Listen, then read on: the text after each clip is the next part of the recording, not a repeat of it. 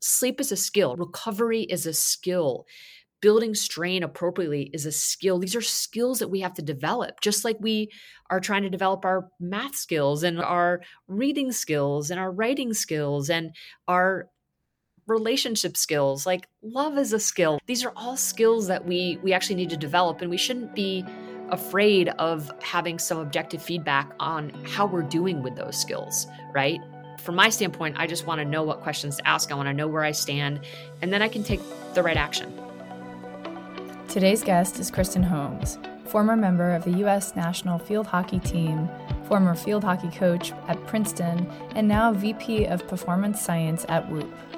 Kristen is part of Whoop's newly announced Women's Performance Collective, a group of athletes, experts, and thought leaders partnering with Whoop to diversify research and unlock human performance. Holmes is also a Viz expert at the Voice in Sport platform, where she will be hosting sessions for our community of girls and women in sport. In her time coaching at Princeton, Kristen was noted one of the most successful Ivy League coaches in history, winning 12 league titles in 13 seasons and winning the first national championship for an Ivy League school. After playing and coaching at elite levels, she has shifted gears and now serves as a performance scientist at Whoop a wearable technology company that helps athletes to track their daily rates, recovery, and other factors that make up for the quality of a player's performance. In this episode, Kristen walks us through the shifts in her career and what led her to go from player to coach to performance scientist. As she recaps her playing and coaching experience, she offers insight and advice on common traits she sees in young athletes and how we can simplify the student athlete lifestyle. We also dive into some of the data that she has been leading at Whoop and how we can track our bodies to make some changes for the better, including the very important and often forgotten sleep. Kristen, thank you so much for joining us at the Voice in Sport podcast. Welcome you're a very successful figure in the world of sports, but specifically field hockey as sports has been the center of your personal and professional life. So we're going to kind of break down what that journey was for you and how you then transitioned into the field of sport performance and science. So let's start with just your earliest memories of sport. What was the first sport you participated in and how did you eventually find your groove into field hockey? Yeah, I was really into basketball at a young age. I had the great fortune of living just outside of Knoxville, Tennessee.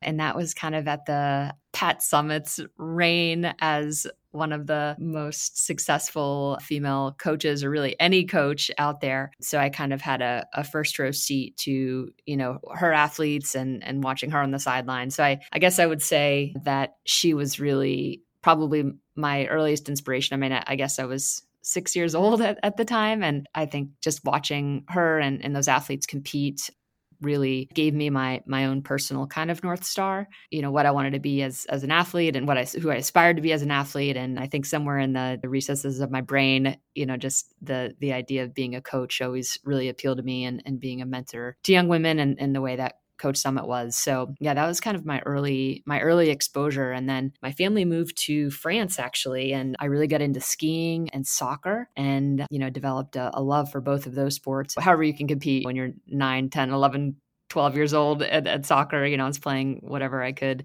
during that time. Then my family moved back to the States, and that's when I was introduced to field hockey. And I was kind of juggling field hockey and soccer there for a while. And, and then I, I resigned to the fact that I just was fully in love with field hockey and, and wanted to kind of drop soccer. So, yeah, just really started focusing on field hockey and, and basketball field hockey was really at the front and center for most of uh, my high school and, and, of course, going into college. Well, how did you avoid burnout with so many sports like that? A lot of young girls feel pressure to pick one. It sounds like you were doing multiple, and then you went on to make a, a Team USA in field hockey. So, how did you just sort of take that pressure off yourself in the early years of competitive sports and avoid burnout? Yeah. I mean, I think for me, like sports was always like an incredible outlet. I, I had the great fortune of just being a part of awesome teams and, and really incredible coaches. So I think for me, it, it never felt like work. It was always this wonderful escape. I felt really privileged to to have a part in, and you know, I had kind of, in, in, in a lot of ways, a little bit of a tough home life. So I think getting away was really healthy for me, actually, and provided, uh, I think, a really important outlet Yeah, absolutely. Well, and how did you decide on the University of Iowa? Did you always know you wanted to participate in college athletics, or was there a moment there in high school where you're, weren't quite sure? I definitely always knew I wanted to play at the highest level possible. I always was hopeful that I could play at the collegiate level. And, you know, it became clear, I guess, sophomore, junior year, I, I started to, to get recruited early in my junior year started getting you know a lot of attention from coaches and you know certainly i was in the northeast so a lot of the Ivy League schools and then started getting some interest from BU. And then I guess my name got out there a bit more and was being recruited for both field hockey and basketball. So, you know, had opportunities in Power Five schools for both of those sports. But I think for me, it was kind of deciding am I going to go, you know, Ivy League or am I going to go kind of Big Ten? And, and at the time, Ivy League sports for field hockey, they weren't really developed or, or part of kind of that Olympic pipeline. So there was no one in Ivy League and none of those women had gone on to play on the national team. So they didn't have any national team athletes. So for me, that seemed a little scary considering not only did I want to play in college, but I also had desire to play on the national team. You know, for me, I was trying to balance, okay, an academic experience, but also a place where my, my talents could be nurtured in, in such a way where I could have a chance to play on the national team. So the University of Iowa intrigued me. I had never really been out in the Midwest. And when I visited, I was just really blown away with just how the emphasis on not just male sports, but but female sports, uh, and and really uh, almost equal emphasis on female sports, and I'd never really seen that before. You know, we had a separate women's and men's athletic department, and our women's athletic department was headed up by Dr. Christine Grant, who um, Steph, I know you know very well the history of Dr. Christine Grant, but you know, I had a chance on my recruiting visit to, to sit down with her, you know, for over an hour. And I just remember saying to myself, gosh, if I can just breathe this woman's air, you know, even just for a, a bit of time during my four years, I will be so much better off for it. And just the values that she had and how that trickled down into the, the athletic department, I think I probably wasn't fully aware of what, was going on, but it resonated enough that I was like, wow, this is a really special place and something I want to be a part of. So that's what really inspired me to, to go to the University of Iowa is just that connection, I think, to the female athlete and Dr. Grant's work the, all the work that she had done to bring gender equity, um, Title IX, you know, to, to the forefront. I was just super inspired by that. Well, it definitely rubbed off because now look at the incredible work you have been doing, not just like as a coach, but also in your new role. So oh, it's you. pretty inspiring. You know, I think a lot of the young women who listen to our podcast are currently in college. They're collegiate athletes yeah. themselves, and they often find it hard to balance everything. So, what yeah. advice would you say to the girls today that are in it in order to sort of approach this idea and concept of sacrifices, because it does feel like often you're sacrificing either your personal life or, yeah. or something else when you're a collegiate athlete. So, what advice would you give to the girls today? Yeah, sometimes I feel like the recruiting part, you know, having been a coach and having spoken to thousands of young women who are going through the process of deciding whether or not they want to play in, in college and, and, what level they want to play at you know if they have that choice I, I think what happens with burnout and i think this is isn't just unique to athletes, but I, you know, I see this in healthcare and I see this with tactical athletes. When the cost starts to outweigh the reward, or your perception of reward, that delta is what we call burnout. One of the ways to ensure that cost isn't outweigh the reward is having a very clear understanding of what the reward is to you and staying connected to that you know, I, I, think being a student athlete and, and really doing anything hard in life, and I think being a student athlete has many challenges, as you pointed out, but I think really staying connected to the reasons why you played in the first place and the outlets that the intercollegiate experience kind of provides f- for you to fulfill your values, I, I think is something to stay really connected to and writing down your values and taking stock in your behaviors, just being aware of alignments and misalignments, I think is really important. And I don't know how much you know that's talked about but i think as young women we need to know ourselves we need to understand the things we care about and and we need to evaluate our behaviors and ensure that the things that we say we care about and that we value and that we can feel in our heart that our behaviors are matching that like you know do you want to be a good student like you know it, it's some of that might feel like a little bit of a sacrifice but i think if you can stay connected again to the things that you care about i think that that that will really drive i think the the behaviors that lead you to a place where you know you're feeling like life is a sacrifice that's such a good lesson, I think, not just for student athletes, but also for people heading into the workforce and into your careers. I oh, mean, ah, it's such, sure. everything you just said is so translatable also to your career after college. I think so, so. I want to talk a little bit about your your transition because you ended up going from, you know, being a student college athlete, getting your master's in psychology, and then deciding to accept a head coaching position at Princeton. Mm-hmm. So, can you expand on the success you had as a coach transitioning out of the athlete position and into the coach position? And and why did you decide to do that? Is that something that was bringing you closer to your why and your alignment? Yeah, I always loved coaching. Like I always loved and maybe just teaching in general. Like I was so into, you know, the technical and ta- tactile aspects of my sport and um you know, got into coaching actually, oh, gosh, I think I was literally still in college and I would coach camps in the summer and you know, and I had spare 3 or 4 days and I loved it. I loved it so much. and I had the benefit of just having the most sensational mentors as coaches you know, on the US team and then on my college teams, both in, in hockey and basketball. So I, I just was around these folks who are, are so passionate about their craft and were so good at transferring information. And yeah, it just really inspired me to want to have the same kind of impact that they had on me. You know, if I could have the same impact on the individuals I was coaching, I just felt like that would be so rewarding. So, yeah, I was still actually actively playing while I was coaching. And in fact, I was actually one of the years I was coaching on for Princeton, I was actually on the US team as well. it was kind of a funny story, but I was a couple years in to coaching at Princeton and I was actually an assistant coach for the US national team and we had a really young team. Anyway, I ended up coming out of retirement and playing that year on the US team. So I was a little bit older at the time than all my teammates. So it was such a fun year. But yeah, I, I was always really, really interested in coaching. And really felt like that was my kind of my calling. And after college, I immediately took a job. I, I played in England for a little bit and we had the World Cup for the US team, which was amazing. And then I was kind of playing on the US national team, doing some master's work in psychology. And then also I was the first assistant coach at University of Iowa, so my alma mater. So they were really generous to let me go to school and play on the national team at the same time. And I did that for a few years and decided to uh, start my own business. I started a national camp and clinic and coaching business, which I just dissolved a few years ago. I guess when I joined Whoop five years ago now. Basically, I had 75 coaches that I sub contracted and we basically would go get venues at different locations across the country and we'd go to that venue. So we'd bring this world class staff to um, a location in the us that didn't have access to that type of coaching. And the whole idea was to try to grow the game and and get young players access to the best coaches and, and players in the country so they could be role models and really inspire the young women then also do coaching education in these cities and states that maybe didn't have as developed programming. I decided to launch that and was simultaneously coaching on the us team and still playing. And then that's when princeton called and I interviewed for the head coaching position there and then spent 13 years as the head coach at Princeton. And yeah that's my I guess big life moment was was leading the Princeton Tigers.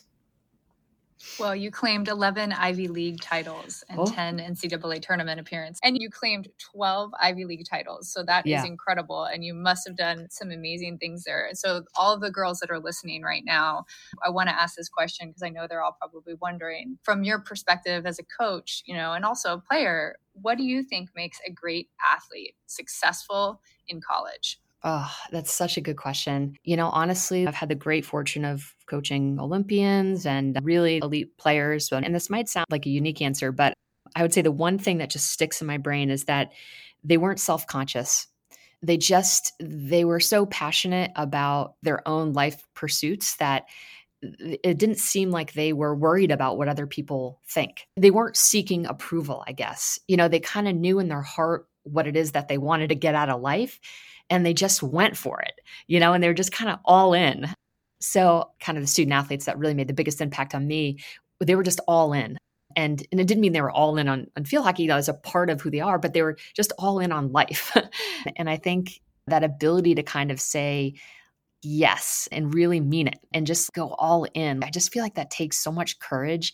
And I just really admired, I think, the athletes that had that courage of their own conviction and could stand by it in in the face of other distractions amazing i love that and i feel like you can feel that right away from from women in college who are whether it's through the extracurriculars they're doing or through the field and how they step onto the field each practice and each game. Yeah, so no question. all that's something you notice as a coach. And I think it also then translates into life after sports. I think we kind of live now in a society where there's always a camera on or someone's always watching. I think the, the thing that I, I really noticed is that wasn't the driver. You know, it wasn't about pleasing a parent, it wasn't about pleasing a friend. It was really this internal drive that they were tapping into. I just thought that was so obvious to me. And I think really when I kind of look at what these women have been able to achieve, that there isn't that anxiety. Like I didn't feel like they had the anxiety that comes from seeking approval. I think they just enable them to be this happier and, and fully present and more authentic in their interactions.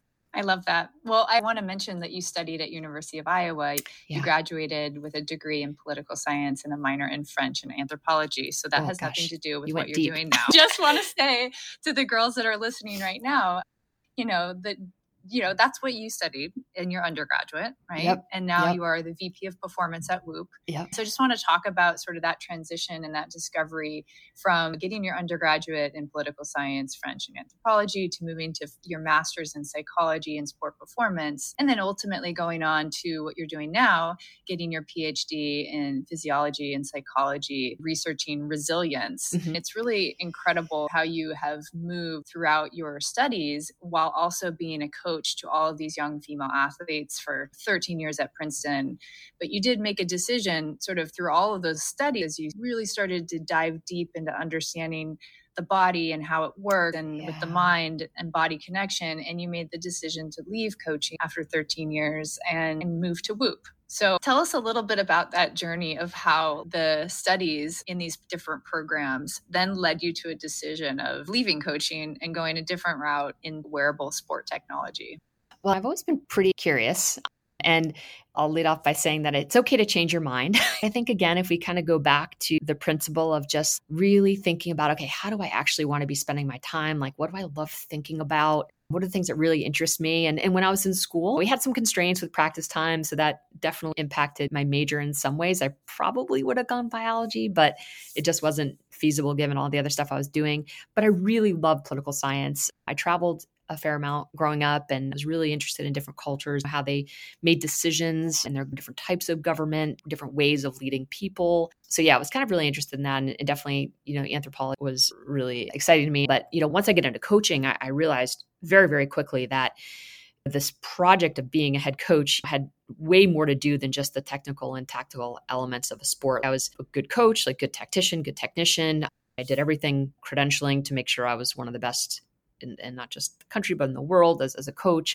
But at, at the same time, I, I realized that there's the psychology and the physiology that if I didn't pay attention to, I, I wouldn't be doing kind of the journey justice. So I, I really started thinking about this concept of developing a performance education to kind of run in parallel to all the other things that we were doing in our program related to just kind of you know the core competencies of being a great hockey player you know? And i kind of in addition to the technical and tactical kind of kpis i started layering in the physiology and the psychology. And, and in order to do that effectively i needed to go off and gain a more formal education around these various components you know psychological and physiological so i could really kind of blend together some programming that that made a whole lot of sense and was really driving these young women really develop a framework on kind of how to think about the decisions in their life and, and how these physiological and, and psychological factors were really impacting um, their ability to achieve the things that they wanted to in their life. So the things that they say are important to them, well, you know, if, if we're not sleeping properly and not eating and hydrating or underfueling or not thinking about our core psychological needs in a kind of intentional way over the course of the day and building a framework around that. We're just going to be kind of guessing at whether or not we're going to be able to have the energy and the appropriate levels of energy to do the things in our life that we want to. So I really started grounding the education to ensure that my athletes understood unequivocally, you know, what these physiological and psychological drivers are. And some of the things that we started quantifying in our environment were GPS. So, really trying to understand the load that was being put on their body, the external load that was being put on their body. We started looking at heart rate so we could better understand the internal load that was being put on their body during training. And then, you know, outside the two hours of training, okay, there's the other 22 hours, you know, so started thinking about, okay, well, what does sleep look like in our environment? We know this is an enormous competitive advantage and you know my student athletes certainly weren't getting enough. What kind of levers can we pull to kind of help the student athletes better understand what kind of sleep they're getting? So we got a fitbit technology so they started tracking that. And then I started kind of building kind of the Whoop Doppler at the time, I guess, back in 2014 when I realized that there really wasn't this 24 7 solution that kind of pulled in everything that we needed, I raised a whole bunch of money and hired some folks at the PhD program, computational biology and statistics machine learning, and kind of put together this little team. And we started building some algorithms to, to better understand sleep and better understand readiness and kind of understand hydration levels and some of the mental components that we were tracking and kind of pulled it all into a little app so my athletes had some visibility on how they were trending across some of these physiological and psychological needs. That kind of technology was running alongside this performance education and kind of quantifying various aspects of it. I started really going down that rabbit hole. And, and I guess toward the back end of my time at Princeton, I, I ended up meeting the CEO and founder of Whoop. I was giving a presentation at Princeton, and one of the investors was listening in on the presentation I was giving, and he was like, "Oh my gosh, have you met Will Ahmed? You guys are building something very similar." And I was like, "No," and he's like, "Oh, you know, he made the introduction." And anyway, I went to New York and I met Will, and then I headed up to Boston and spent you know a couple days up there and kind of fell in love with everything that they were trying to do and they were way further along they had hardware they were you know just had this incredible team of you know 30 folks or so and yeah just try, decided to kind of follow that passion and work on developing this technology. So hopefully I could have the ability to kind of impact more folks. Oh, it's so inspiring. I love the kind of curiosity that has led you to creating some of this, really kind of the backbone of some of the work that's still incorporated into Whoop, which is really, really inspiring to see. Like you were there trying to serve the athletes the best that you possibly could as a coach, and it led you to like a whole nother aspect of your life and your yeah. career, which is which is pretty cool.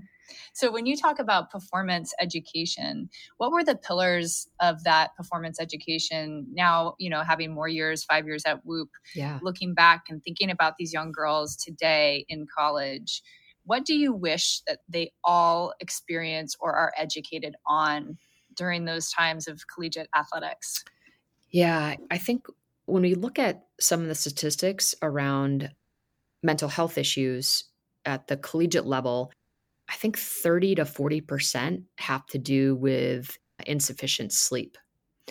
So, really understanding, I think it's tough, right? College isn't really set up um, to enable good sleep. And it's a shame because you could get so much more out of your college experience if you're just a little bit more intentional about ensuring that you're getting enough sleep and, and some level of quality and some level of consistency. And those are kind of the three pillars of sleep is you know is, is sufficiency or am i spending enough time in bed?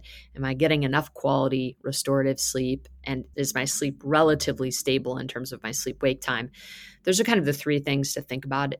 And, and i would say that I, I wish during my years and, and certainly the years that I was coaching, I wish that was like clearer and that universities did more to enable that.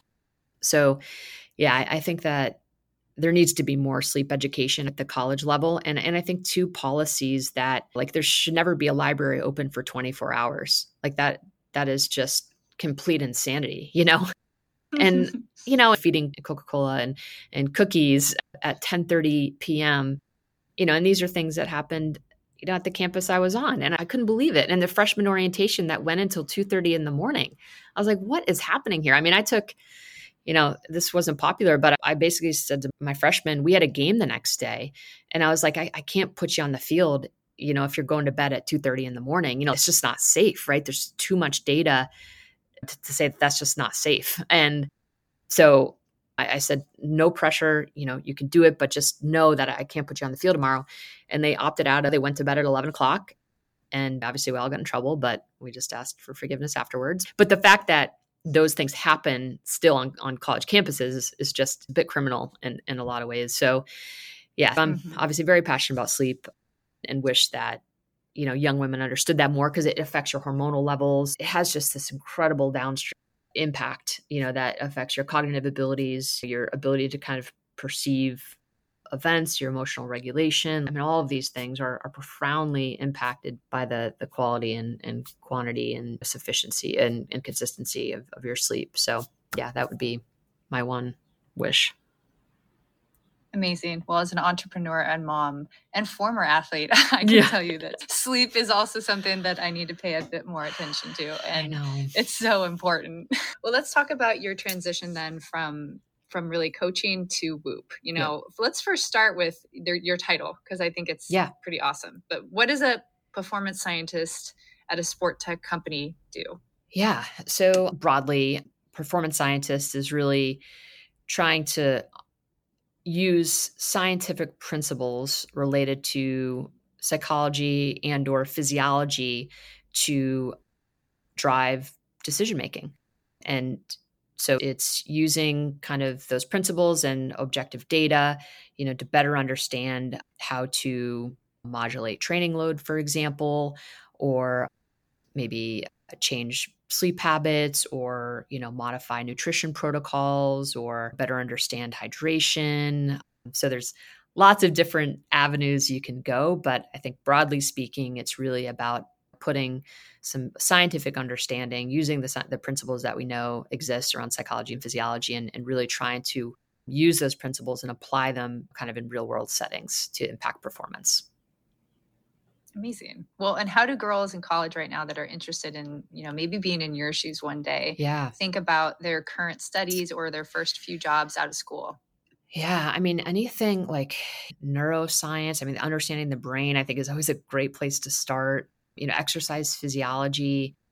But I, I will say one thing that I think for for psychology, I think one without the other, you're you're missing big pieces of context, right? Like I think if we're just looking at just studying physiology and not really taking into account some of the principles related to psychology, we're, we're going to be missing kind of a, a big piece of the puzzle if we're just, you know, looking at psychology and not physiology. And I think that's really honestly like if I have one kind of thing that I've done at Whoop that I'm maybe the most proud of is really getting out into the world this concept that we need to have physiological data when we're doing psychological research, right? If we're doing psychological research and we don't understand how much sleep someone's getting, for example, and we're trying to study emotions, like we're just we're just missing just a, a huge piece of the puzzle. So, you know, all the research that we're obviously doing, we've got this wonderful data collection method in in the whoop device so we're getting this beautiful 24/7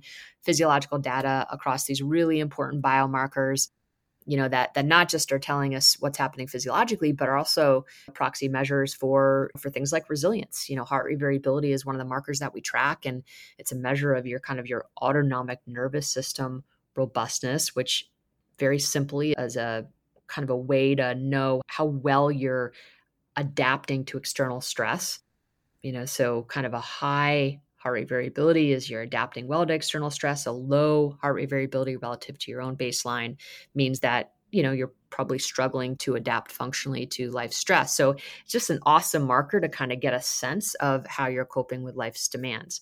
So anyway, we've got these incredible markers that we can use in our scientific research to better understand this relationship between the psychology and the physiology. So really the work that I do is around understanding kind of this interplay between the psychology and the physiology and you know what's really happening in these kind of higher stress higher stakes environments I think it's so important to look at both. And, yeah. you know, Whoop's mission is to unlock human performance. And I love that sort of the underbelly of that are those two sides, psychology yeah. and physiology. Exactly. Um, so let's talk about let's talk about the details of the tech and the science behind Whoop. You have three pillars at Whoop: sleep, yep recovery, strain. So, can you touch on um, all three of them just at really high level? For sure. As if somebody yep. had never even heard yeah. of, wait, what are these three things again? Um, yep. What are the three pillars of Whoop? Strain, which is basically a summary statistic of your cardiovascular loads, how hard your heart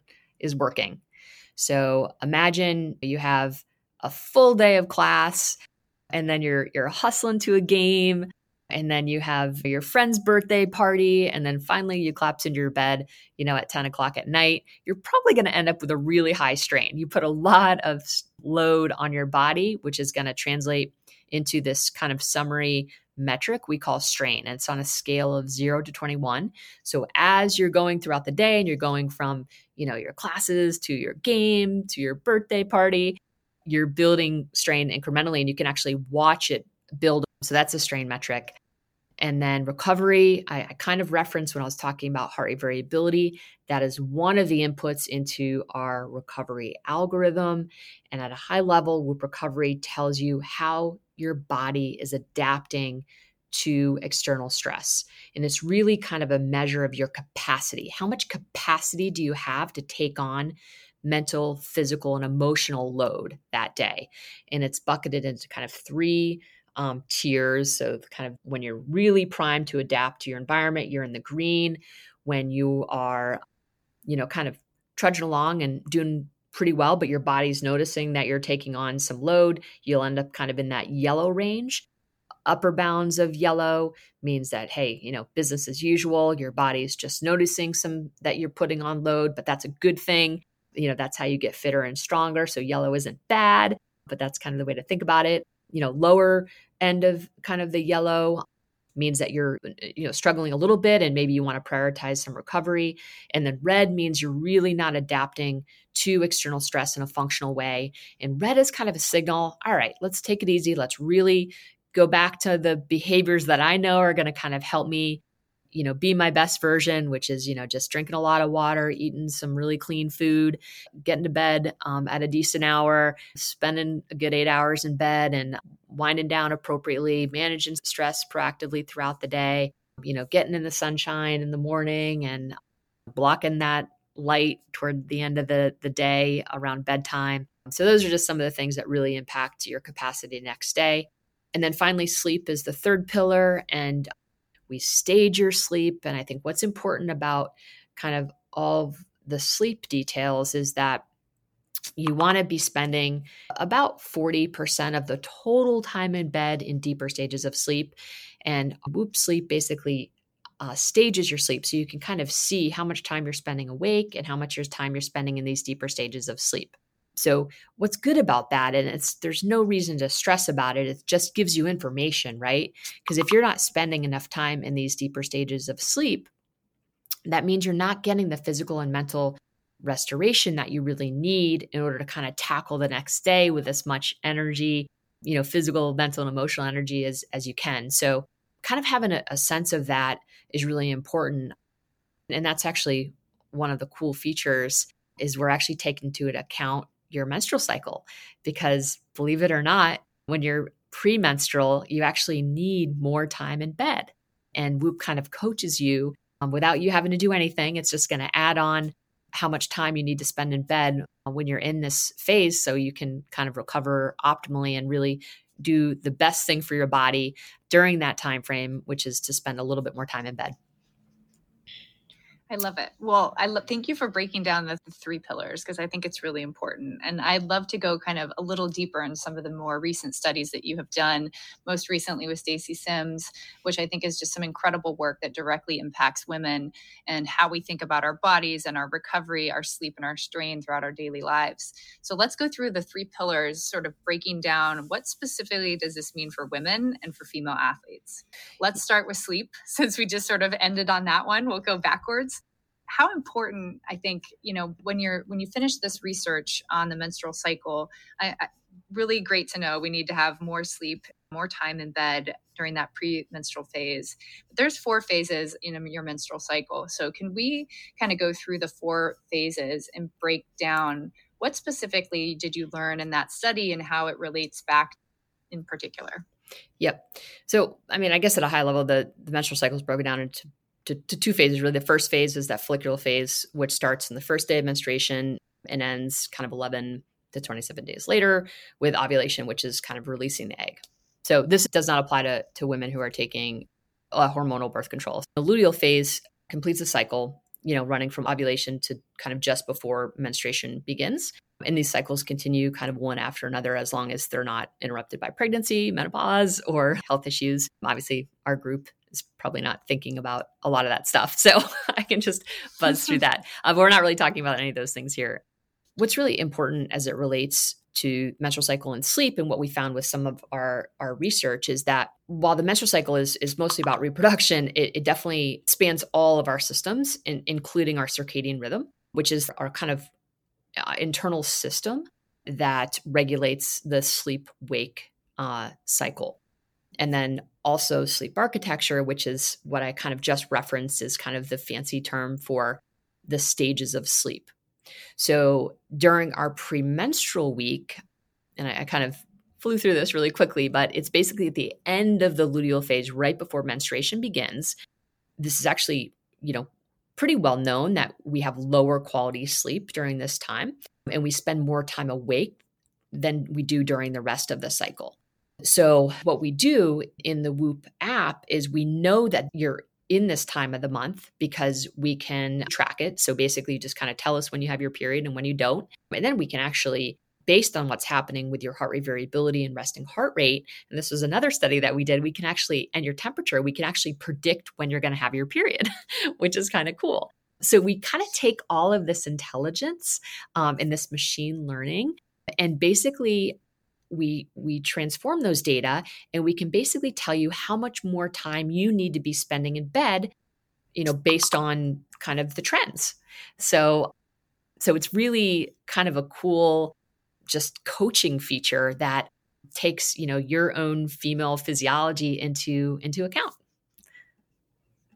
Oh, it's incredible. I mean, I wish I would have had that when I was younger. Oh and oh my when gosh. I was an athlete. I've, I know. I always feel like there's like that dreaded moment of like, okay, wait, when am I going to have my period? Is it on this game day?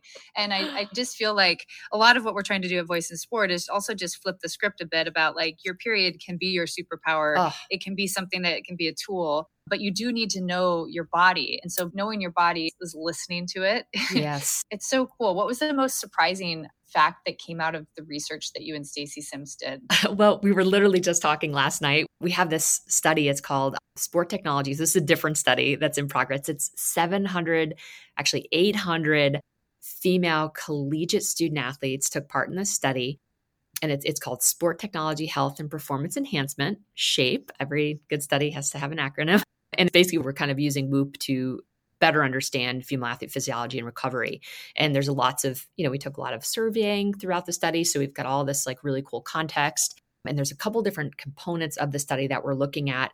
You know, one is to kind of understand the relationship between what our female athletes are eating and how that might be impacting their energy levels and how that might be impacting recovery.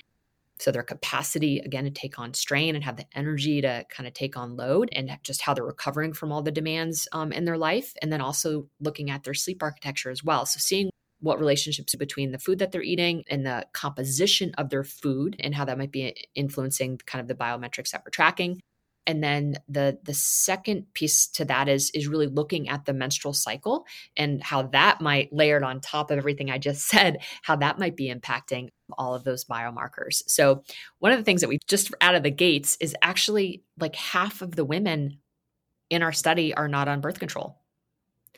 And that was shocking to me because i remember you know when i i think there's kind of like this movement and I have no opinion uh, I'm just saying a lot of the the female physiologists who are deep inside this research, based on the research they're doing, are starting to now kind of recognize that you know your period isn't this thing to suppress, that it's natural and it's a signal of of your health right like it's a really important signal to to understand okay am i healthy right because the first thing your doctor will ask you is they'll ask you about your period, right? Like, is it regular? What does your blood look like?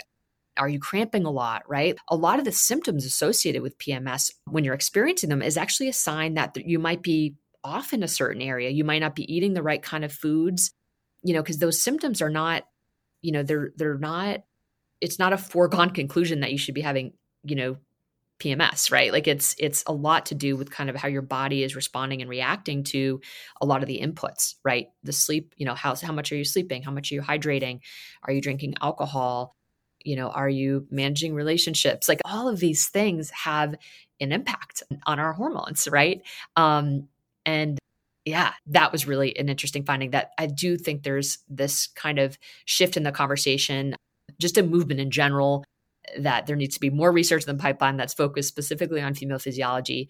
But I think the second piece of that is there's way more conversation education centered around encouraging athletes and coaches, support staff to really have more open conversations about female physiology and, and psychology and training and recovery, nutrition. So I kind of love to see that just these conversations are happening and to kind of see it manifest in in kind of how the choices I think these student athletes are making around, you know, do I have, you know, do I take a birth control or or you know, do I not? And again, it's everyone's choice and everyone needs to make their own choice, but you know, it, that was really interesting finding.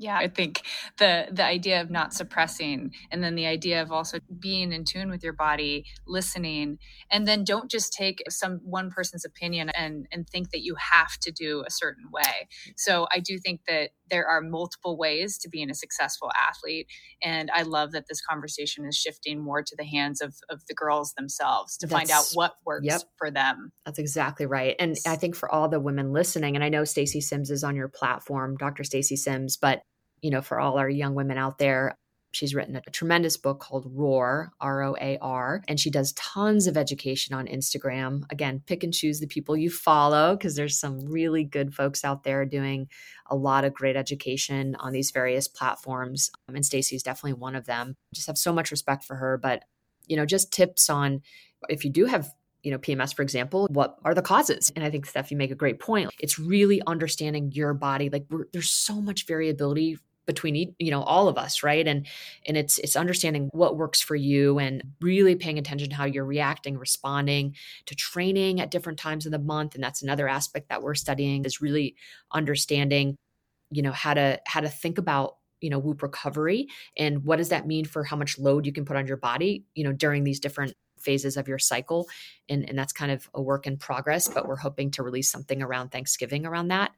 But yeah i think there's there's so much opportunity there. Yeah I love that. Well, that's a big reason why we're partnering, right? Yeah. We, we need to have more conversations around these topics. And, you know, girls can meet with amazing experts like yourself and Stacy on the platform and really start having conversations. It's so important. Ask questions, get to know these topics, educate yourself. And we're trying to create a safe space uh, for these young girls to do it. So I hope that anyone listening today will join conversations on the platform.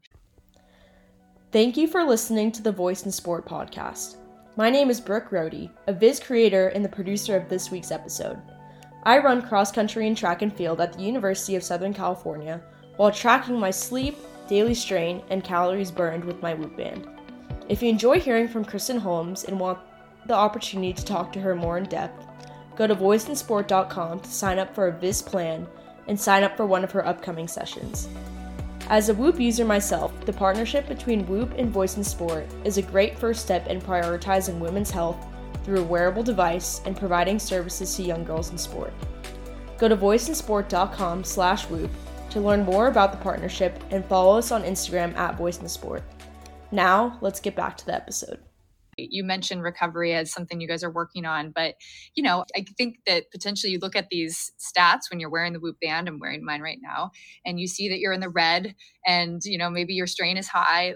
Athletes are not the best at taking a day off. So can we talk about when it says you're in the red for recovery and there's so much power in taking a day off. We know that. We hear this from the pro athletes all the time but how do you how do you take those metrics uh, and really make a conscious decision to take a day off? And what if that doesn't align with like your team's training plan? Yeah, yeah. It's it's tough in a team setting and and that's where we work with a ton of teams though who who really do take those are using those data to really dis- determine volume and intensity on an individual level. And I think if you have the luxury of choosing schools that are are actually having these conversations around you know menstrual cycle and understanding that your capacity is going to differ across the month and, and understanding what that looks like and then also kind of taking into account your capacity to to take on load because there's life happens right and sometimes the external stress on your body becomes a lot and sometimes you you just need to take a break. And and that can be just you know a day of just lower volume and intensity right? And what's i think important to note is that you know one day in the red is not necessarily something you need to action. It's really just you know a couple days where gosh your body's just not adapting to external load. And, and not just training load you know this is just life load right? It's the 24 hours of the day not just what's happening in training that you need to kind of consider and that what is and really is what whoop is measuring is is kind of this 24 hours but I, I, think it's just like a signal, you know, it's just to kind of stop and evaluate. All right, what behaviors are serving me? You know, what behaviors might be preventing me from adapting to stress in a functional way and i think that's really what i was trying to develop at princeton was just okay what are the actual things that we need to be thinking about okay it's hydration so if we think about it from recovery behavior, sleep behavior, and training behavior. If we kind of think about those three buckets in recovery, you've got kind of stress rest management. All right, am I going throughout the day and am I incorporating breath work and many like moments of mindfulness where I'm, you know, kind of buffering, you know, acute stress with like many moments of rest? Like that should be in everyone's practice, right? That's really core. How am I eating? You know, am I underfueling? Am I overfueling? You know, what does that actually look like? Am I eating nutrient dense foods or am I putting junk in my body? That's the other piece to recovery. And then, you know, the third piece is really hydration. So, so important, right? That we're taking enough water on. And then the sleep bucket, you know, we talked a little bit about already, but that's non negotiable, right? We got to figure out how to get that right. And then the third piece is the training behavior. So all of those are kind of the physiological things that we need to be thinking about. And then on the psychological side, and so how we're managing those kind of three things, and obviously in the recovery bucket, we have three more things. So it's really six things on the physiological side that we have to kind of ask questions about. So if I'm in the red, I ask, okay, how am I doing with these things? Okay, what do my behaviors look like there? And then I also look at the psychological side, right? And this goes back to the very first thing that we started to talk about in terms of do my behaviors align with what I say I care about? Do I have an outlet for the things that I care about? You know, if faith is really important to me and I'm at a school that doesn't have a place for me to worship, like that's going to wear on me after a while, right? That's just one example but you want to ha- have an outlet for the things that you say you really care about and that's you know kind of the purpose bucket and then there's efficacy do i have the skills and resources to do what is asked of me right? Like life gets hard really quick if we are continuously asked to do things where we don't feel like we have the competency to respond, right? So if I'm, you know, say, you know, playing a new position, I was a right wing and now I'm a left back and I just I, I, you know, am so anxious because I'm not a good enough defender to really play this position well. You have to ask for help, right? Like when we feel like we don't have the skills and resources to meet life's demands, we have to ask for help. And that's kind of the second bucket is the self-efficacy, right? So purpose, self-efficacy. And then the final bucket on the psychological side in terms of core psychological needs is do I feel like I have autonomy and control? You know, I think for a, a lot of us, we recognize really quickly that feeling like we have some control is really important. That's actually for me one of the most important things in terms of whether or not I feel like psychologically in a good place. And I see this in my data when I feel like I don't have control and I have low low efficacy, it does manifest in my data pretty strongly. So I'm always like asking for help when I need it and i'm really trying to figure out ways to structure my life so i can have a little bit more more control over my schedule because that's really important to me. So anyway those are the six things to be thinking about on the physiological and psychological side. So when you're in the red or you feel low energy you know let's say you don't have a whoop and you just feel like you're lagging look at those six things and and then just commit to doing those things to the best of your ability for as long as you can and and and you'll right the ship I love it. It's such great advice. Like, let's put some structure on all mm-hmm. of this mm-hmm. because sometimes it can become overwhelming. But just the amount of data that's out there, it's, it's like, a lot of noise. It can be used as a tool, yeah, and it can be used as power. But then, if you become overwhelmed, I think mentally by tracking it or by feeling like someone is watching, I think oh. it can oh. have negative effects on your mental health. So, for sure. How have you thought about that for young girls so that they take in this technology and the data that comes with it? And they they use it for good and they don't allow it to get to a bad place of like uh, of damaging their mental health. Yeah i mean i think again it's just it's just like a it's just another data point right? Like another way to just know if you're on track. I think for me, how it's helpful is I know if my behaviors are serving me, it's going to manifest in the data. If if they aren't, then it'll, it will also manifest in the data, and it just gives me like an objective place to go. And for me, it's really empowering, right? And maybe for someone else, that's not going to feel empowering. But Jim Loehr, I had the opportunity to interview him. He's a famous sports psychologist. And, you know, he said it's facing the truth in some ways. And I think like facing the truth ultimately, as painful as it can be in the short term, is the right long term path. And I and I think in some ways like data helps us face the truth. It helps us ask more pointed questions so we're not just floating the breeze unaware of like what's happening, right? If I have low energy and I'm able to to look at my objective sleep data and I recognize that oh, I'm spending 8 hours in bed, but shoot only 10% of that 8 hours I'm spending in deeper stages of sleep holy cow, I have 30 disturbances. I'm spending four hours awake. Like, okay, that's really good insight that I can then use to ask someone, hey, I need help here. This is not normal. This is not good. There's a reason why I wake up feeling like crap. It's because I'm sleeping like crap and I need help. Sleep is a skill, recovery is a skill building strain appropriately is a skill. These are skills that we have to develop, just like we are trying to develop our math skills and like our reading skills and our writing skills and our, you know, relationship skills. Like love is a skill. These are all skills that we we actually need to develop and we shouldn't be af- afraid of having some objective feedback on how we're doing with those skills, right? From my standpoint, I just want to know what questions to ask. I want to know where I stand, and then I can take the right action.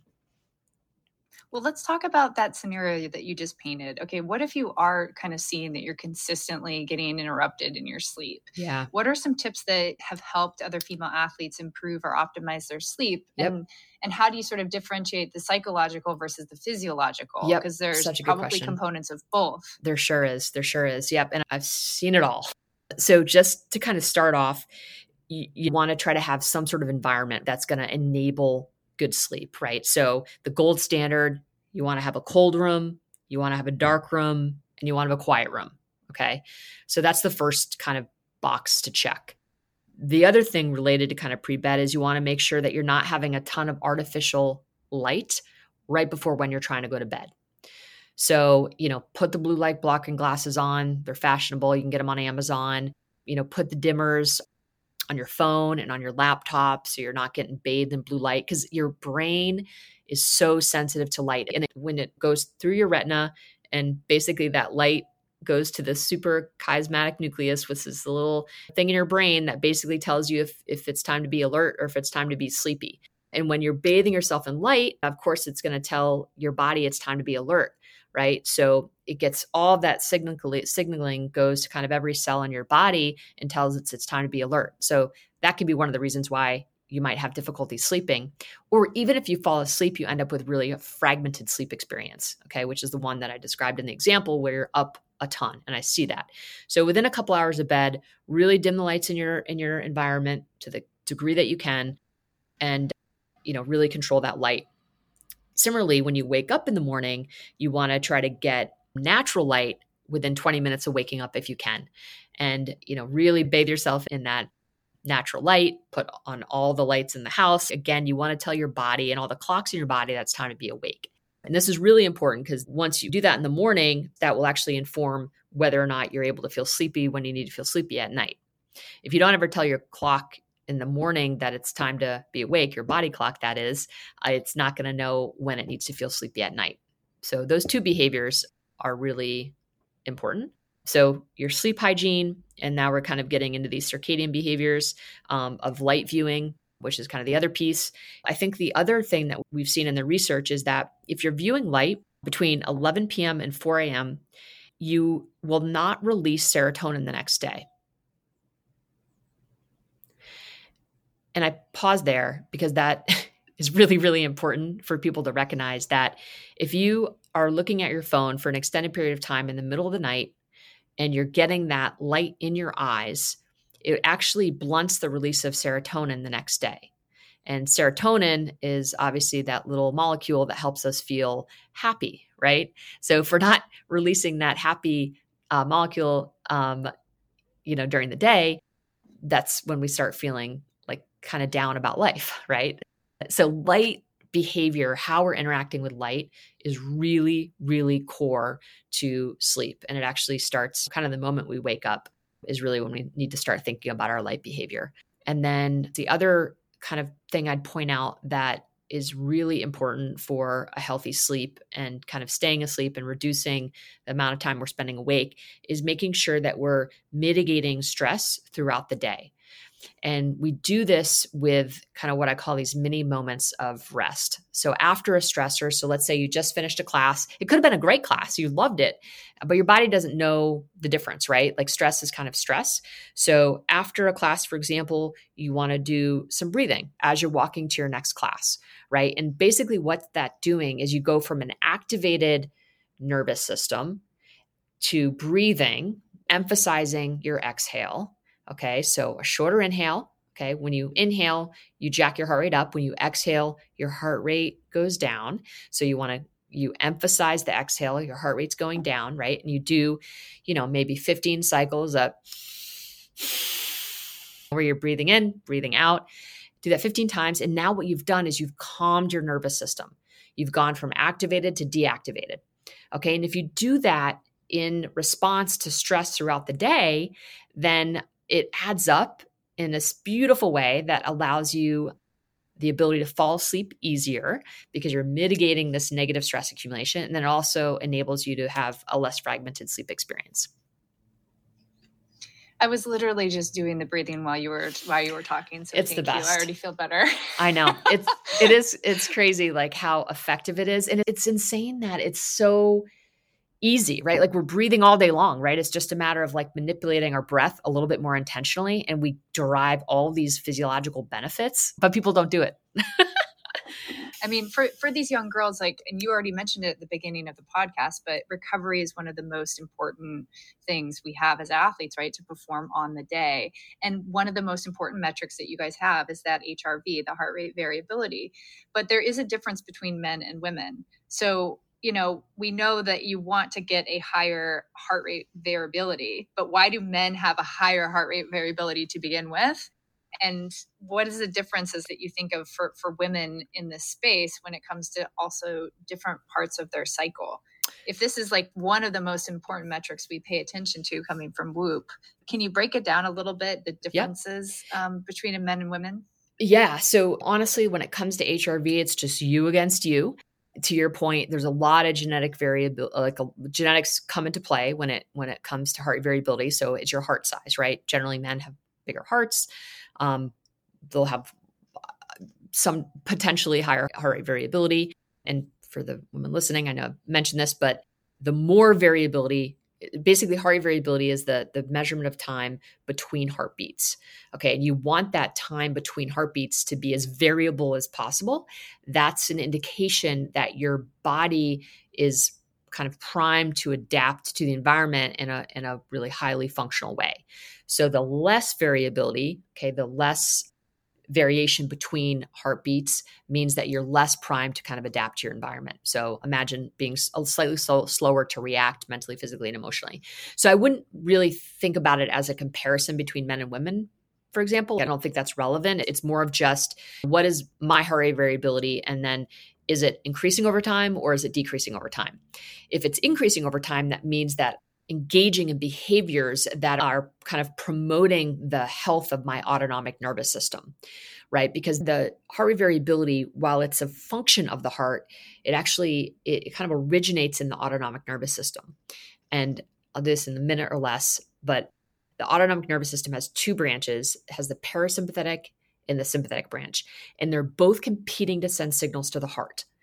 When you are recovered when you've slept really well, you're eating well, you're hydrated, you're training appropriately, you know, your relationships are good, you're connecting with loved ones, your body is going to be responsive to both inputs of the autonomic nervous system.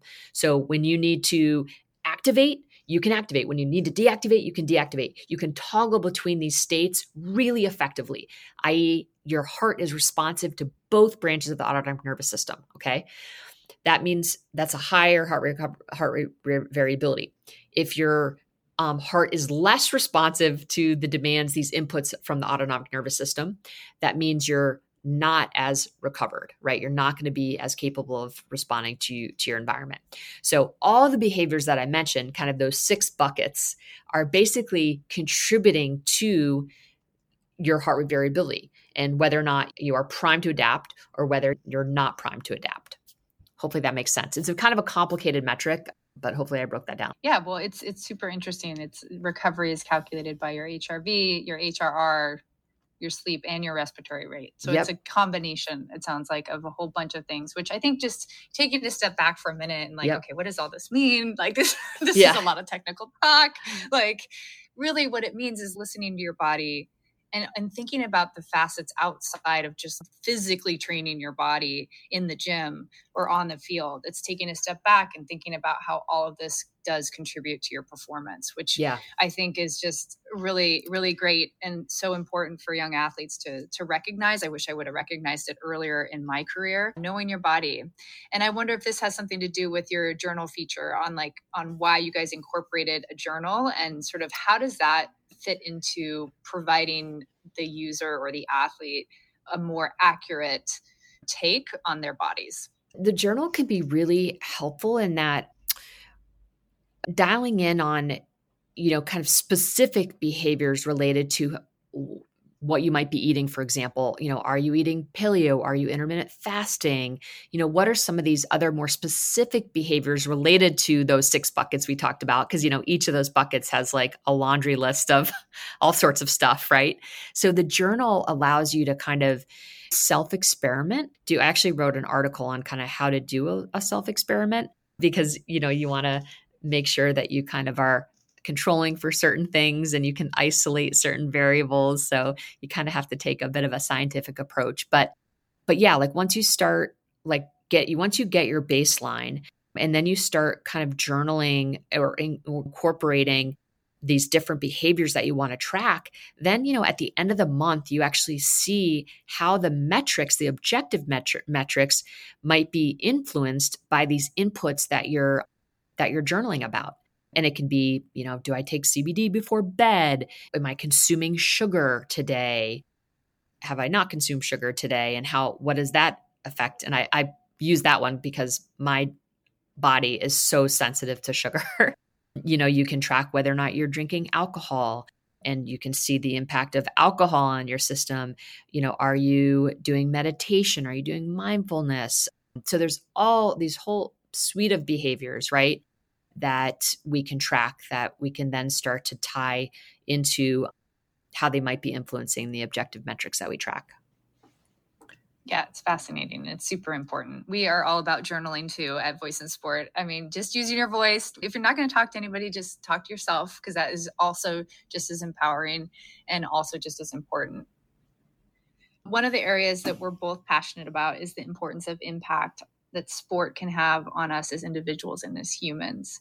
But it honestly can be really really tough as young girls not to see you know their self-worth really being tied up directly to their performance as an athlete. So can you talk a little bit about how you have evolved personally when you transitioned you know from an athlete to a coach and now to this role with whoop and how that might help younger girls who who are still tying their self-worth to their performance on the field yeah, I think it's such a good question. You know, I think I go back to kind of the the attributes that I really admired in the athletes. You know, it, wasn't necessarily about being successful, but just being really happy in their lives and, and happy with themselves. And and I think it what I started to adopt and what I realized, you know, kind of almost I, I wish I'd recognized this as I was a collegiate athlete. I, I think I started to be more aware of this when I was out of college is that you know, I would allow myself to really go up and down based on how I performed that day or how I practiced or how I thought my coach thought I practiced or, you know, did I let my teammates down? I was kind of coming at it, you know, from a very extrinsic vantage point. And I think my intention was good. Like I, I just didn't want to let folks down. I, I, had really high standards and but I, I think what I started to to disconnect from was again, one of the questions you asked at the beginning is you know, oh gosh, why am I doing this? You know, what outlet is this really fulfilling in me? I love the camaraderie that I derive from being able to be out there in the field with my teammates. And I love being able to learn from my coaches. And so I think kind of connecting back to the why, you know, is actually really the the path to, I think, the opinion of of others losing its its foothold, you know? And then I think when when the opinion of others kind of lose its foothold, then you know, I, I think so does the anxiety that that comes from seeking approval, you know? So I really started kind of grappling to this concept of emotional self sufficiency. How can I just be more self sufficient and and not and, and on an emotional level and not really rely on performance and outcomes to really determine my state you know? When i started thinking more about my emotional self sufficiency, it really gave me a platform to kind of hold myself accountable to this idea of really considering my core values and and really letting that kind of drive my behaviors and my choices. And you know it just brought me a lot of like internal peace honestly it just allowed me to be more present and i just wasn't thinking about the, the past and the future as much it just really allowed me to kind of focus on now and you know, as I said earlier, that authenticity and kind of my own interactions. But yeah, that that's kind of been like my journey, I guess, with all that. It's a work in progress always, but yeah. We are all a work in progress. And I think uh, that is sometimes hard to remember and keep front in mind but what we can always do is sort of dig into how we're we're feeling inside and i love what you said in one of your blog posts about this emotional self-sufficiency because you said it's a feeling of fundamental inner completeness and stability and, you know, I mm. think it has nothing to do with the outside world, it has nothing yep. to do with your performance on the pitch. Exactly. And the sooner you realize that true happiness can come from that inner place, the sooner you can realize that in life, the the better your life will be. it's yeah. not always easy with social media and yeah. constantly having images or things thrown in front of you that yeah. can cause you to think differently. Yep. Um, but I just would love, you know, your advice on if a girl hasn't quite got to that state yet of being, what's an exercise they can do to find their core values and just start putting this sort of more in the forefront of of their day. Yeah. You know, I know the whole idea of like mindfulness and, and meditation can feel non-specific and it's hard to be good at it. You know, for me it's it's been a pretty powerful path, but I've been at it for like 20 years. But I would say the place to start is really connecting with your breath and and just carving out even three minutes or 90 seconds where you're not on your phone and you're not allowing yourself to be distracted. Like, I think the interior work that you're kind of referencing is it takes like some quiet and solitude to start to actually be able to connect to your inner voice. And and I was like one of those really busy people, you know, I was running away from my inside voice. I didn't want to know what it said or, you know, what the thoughts like but but once I started connecting to it, then I could actually start to recognize when some of these negative patterns that you know kind of were preventing me from being the best version of myself. But you can't do that in, unless you sit and and listen to to things that you're saying to yourself right? Once you start to listen to yourself you can kind of start to grasp on to the stuff that's working the stuff that isn't right? And start to change those those pathways. And then i think the so spending time every day doing that is so so important. Um you know having some time by yourself is really important. And then i think the second piece to that is just journaling is just like this amazing record keeper of kind of the truth, you know, and with a pen and, and a paper, you know, just writing down like, okay, what is it that I really care about? And and I think maybe starting like what kind of person do I really want to be? And I know it's hard when you're 19, 20, 21 to to think about the end of your life, but you know, if you think what would I want on my tombstone is kind of a good exercise. I remember I did that when I was 25 and and it had like a really profound impact on me because I had always thought of myself I want to be this bold, fearless playmaker, you know, it's all about like sports, but then when you think about an epitaph it's like oh, it has nothing to do with anything about my role as an athlete, you know? And so I think that exercise can actually be maybe a good place to start honestly is like thinking about the end you know and and how how is it that you want to be remembered and kind of setting my life up to enable that? And you know how am i treating others? Like how am i treating myself? You know, I, I, think those are those are questions that I, I think to really get to a happy, fulfilling, authentic life where you can be present, gosh, you just have to you have to do some of that work. I love it. There's a, a really great phrase that, that people often say about it's not what you do or the actions you've taken, but it's how about how you have made people feel. Oh, and I think that that's like so true about sort of the mark you're leaving on the world, but then also for yourself, you know, just like yeah. checking in, like, how are you making yourself feel by yeah. like the things that you're doing each day? True. So, both so important. Want to end on your dissertation right now. You're getting your PhD, you're in this program, and you're researching the physiology and the psychology determinants of resilience. And so, I, I just have one question here because I'm sure the dissertation is going to be amazing and probably pretty long. Indeed. What is, what is the one thing you are searching for an answer for with this dissertation? Yeah, I mean, the hypothesis is that there are behaviors related to to light, related to exercise, related to sleep wake timing and, and meal timing, and these are all kind of these circadian factors and the degree that we align those with our natural rhythms really determines human resilience is kind of the hypothesis. So really the study aims to prove that hypothesis true and then hopefully operationalize these concepts in a way that folks can really grasp onto it understand it and build it into their lives right like we you know, we're already seeing in my first study that, you know, basically sleep consistency predicts resilience.